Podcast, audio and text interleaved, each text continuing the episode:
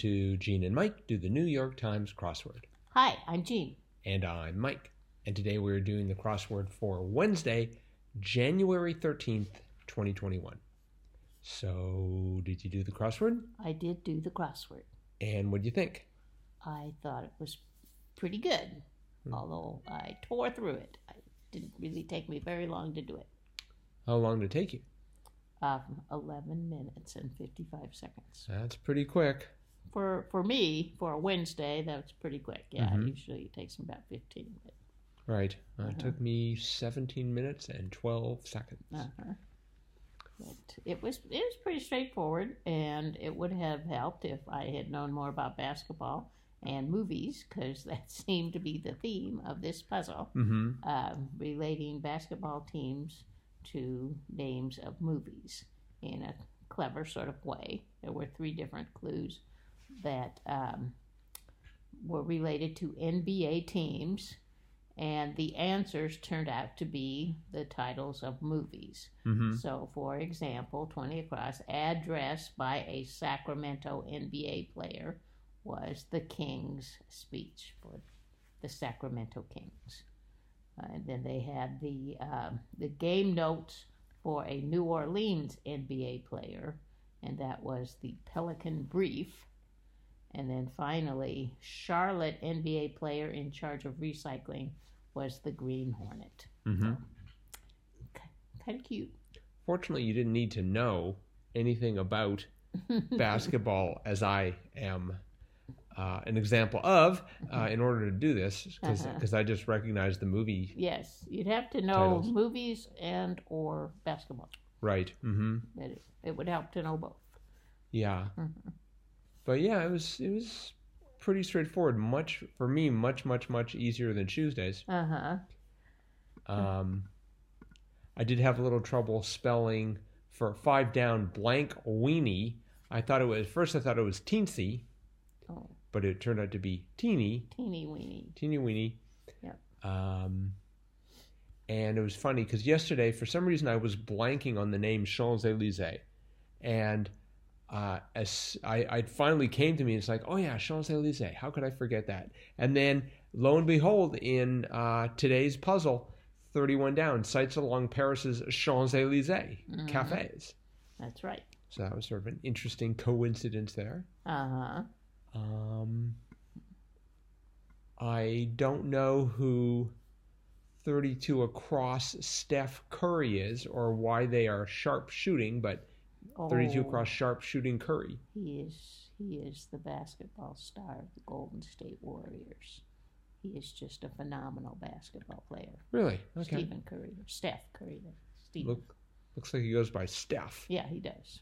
Um, so that sort of ties in then with the yes, basketball thing. I was thinking. I was thinking the same thing. Oh, So, okay. Yeah. nope, Mhm. didn't know Steph either. Oh, So don't know basketball. Nope, I- no, he's I pretty famous. don't know. Not that famous, only in basketball circles. you know Michael Jordan. yes. Sort of the Michael Jordan of this era. In fact, he's Oh. been compared to him. Well, the two ought to get together and have a, a, a whatever it is that basketball players do, a shoot off or something. Um, I liked 18 down. Um, make an effort to get swole, uh-huh. hit the weights. hit the weights. Yeah. I sort of appreciated that. Uh huh. And then, let's see, 46 down I thought was cute. Bit of typing by someone who's all thumbs. Text. Uh huh. Yeah. That was a long way to go to get to a short word. Uh huh. But um, and for some reason I knew 43 down. Coarse grained rock that splits easily is schist. Right. S C H I S T. Yes, I knew that too. Mm-hmm. I think that's been in the crosswords uh, from time to time. Mm, it could be. I just remember it from my geography class. Uh huh. So, Really? Oh, okay.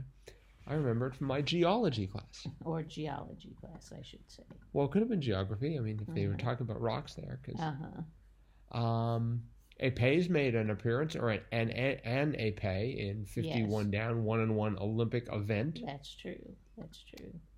and yeah, so I uh, another one I thought was kind of interesting was 33 down. Studied secondarily was minored in. Right. So you'd have to go to college to know that. I Mm. guess most people do that now, but Right. it's minored in. Or they could have figured it out from the crosses. hmm And I, I noticed that um, 56 across wetlands, den, wetlands denizen and ibis Uh huh. that showed up. I think we had one of those not too long ago. An Uh-huh. ibis and an ibex, Yes. as I I- recall. ibis. For some reason, I want to call it an ibis, but okay, ibis, ibis, ibis. Um, and 44 down. I thought that was interesting. A car company founded in 2003 was Tesla. Yes. I had that just seems like a long time ago. It does. I, I had no idea it was. it is almost 20 years. Yeah, So, they're- 17. they've almost made a profit. yeah. Maybe they have. I don't know. I think they're doing. I think they're doing a lot better. Uh huh. So, um, we still don't have one. nope. So. And 39 across was was sort of cute. They had a semicolon and a parenthesis, a semicolon and a parenthesis, and a semicolon and a parenthesis, and the answer was winks. Yes. Yes. When I when I looked at that, it almost looked like it was three dimensional A's. You know, if you look at it, kind of looks like The letter A. the letter A, sort of like it, like uh, remember word art from. Well, you, when you look at it close like that, then it's then it looks very much like semicolons and parentheses.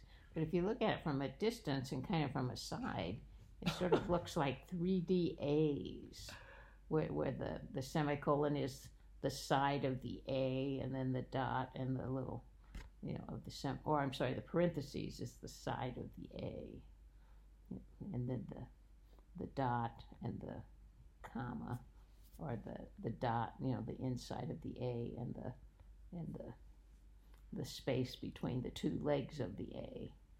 So Wow, we, we may need to provide an illustration for today's for today's podcast notes because I can't see that at all. Oh, I can see that, and I was like, why? Why do they have that? See, because when I move it far away, I can't see it. Uh-huh. So anyway, it looked it looked odd when I first looked at it, but then I realized, oh, those are semicolons and parentheses. Uh-huh.